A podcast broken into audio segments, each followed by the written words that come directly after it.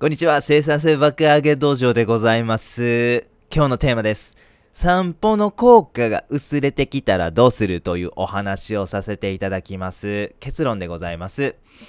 え散歩の効果が薄れてきたら、ぜひ早歩きにチャレンジしていただければと思っております。はい、散歩なんですけども、ほんとすごい効果がございます。僕の話でちょっと恐縮なんですけども、散歩がない人生でちょっと考えられないですね。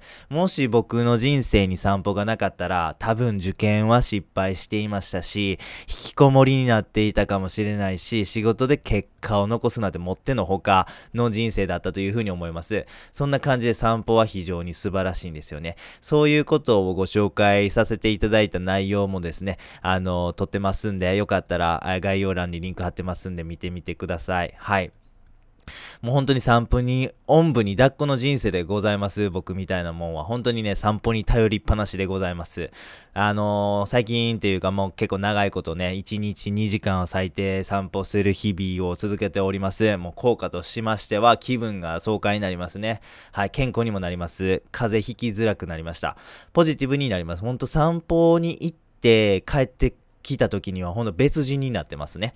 で、アイデアも出ますね。だから仕事で煮詰まった時とかぜひぜひ散歩に出てほしいんです。で、シンプルに散歩自体楽しいですね。やっぱこう自然の中歩いたりとかね、いろんなこう景色を楽しみながら歩くとかね、ほんとそれだけでも楽しい娯楽でございます。そして散歩することによって音楽がより染みるというのもいいですね。本当に体が勝手に踊り出すっていうのが、はい、よくよくあります。本当に散歩に頼りっぱなしの私の人生なんですが、ちょっと最近悲しい変化がございまして、えー以前よりちょっと散歩の効果がね、生まれなくなってしまったんです。これはですね、ちょっとやばいなと。うわ、どうしようと。俺みたいなもん散歩なかったらどうしたらええねんと。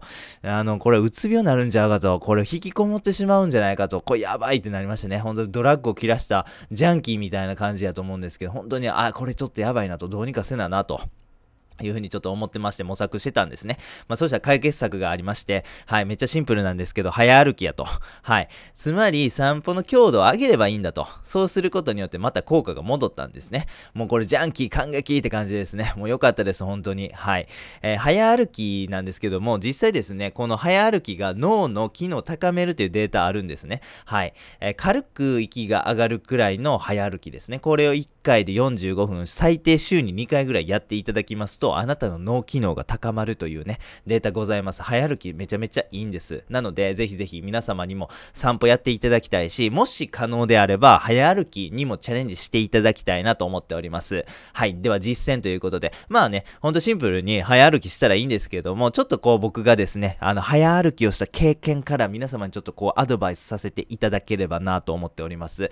一つ目は体感的に1.5倍速ぐらいの意識でぜひ歩いてみてください。えー、二つ目のポイントは、息切れしない程度のスピードを維持してください。三つ目は、足の指のグリップというものを大切にしてください。はい。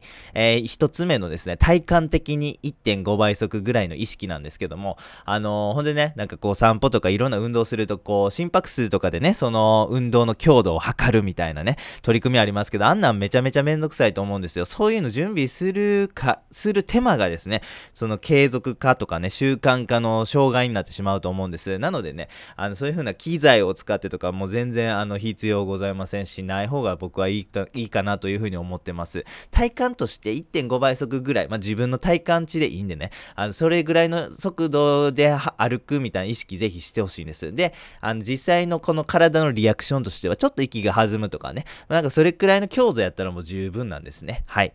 えー二つ目は、息切れしない程度ということですね。息切れちょっとやりすぎなんです。息切れしてしまうと散歩の効果が出にくいんですよね。特にアイディアを出すとか、なんかそういう風な部分で言うとですね、あんまりこう、脳がいい感じのインテンシティで働かないんですよね。なのでちょっと息切れはやりすぎかなということで、いい塩梅をぜひ探していただければなと思っております。3つ目は指、足の指のグリップを意識してほしいんですね。足の指でも地面を掴んで、それでギュンってね、こう前に進んでる感覚。これがですね、できますと、早歩きがすごいはかどります。負荷的にはかからないんですけども、こう推進力が高まるんで、長時間早歩きを維持できるようになると思います。はい、ということでね、最後にやってみようのコーナーでございます。散歩は本当に素晴らしいんです。効果簡単に上げるだけでも気分爽快、健康、ポジティブ、アイディア出る、楽しい、音楽が染みる、もうめちゃめちゃ最高でございますよね。これだけで人生勝ち組でございます。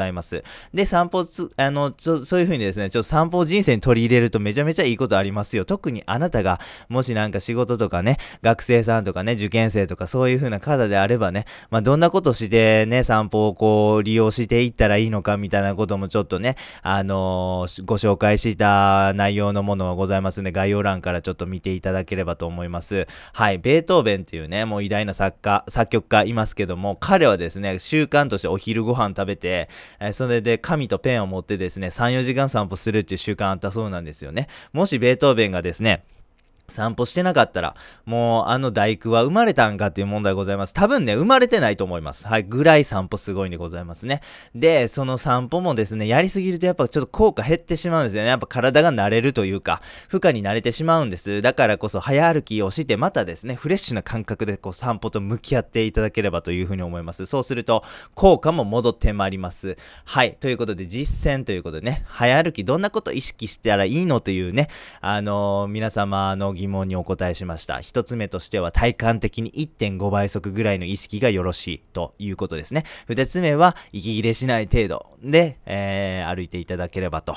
三つ目は足の指のグリップ力ね。これを意識していただければと思います。はい、ごちゃごちゃ言いましたけども、もうシンプルにですね、あ、やばい、ちょっと寝坊してもうて、電車に遅れるわ。ちょっと駅まで早歩きしようぐらいの感覚がいいと思いますね。あれくらいの強度がすごいいいんじゃないかなっていうふうに思います。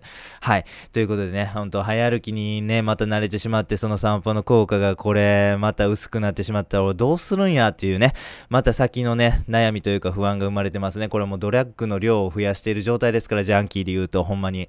はい。全然、これくらいの量やったら効かへんみたいなね、感じになってきてますからね、本当に初めてこのジャンキーと言われる人たちのね、あのー気持ちをね、共感することができて非常に貴重な体験なんですけども、でもこう人生において散歩がね、もたらしてくれる効果ってもう計り知れないんで、皆様もぜひぜひご利用ください。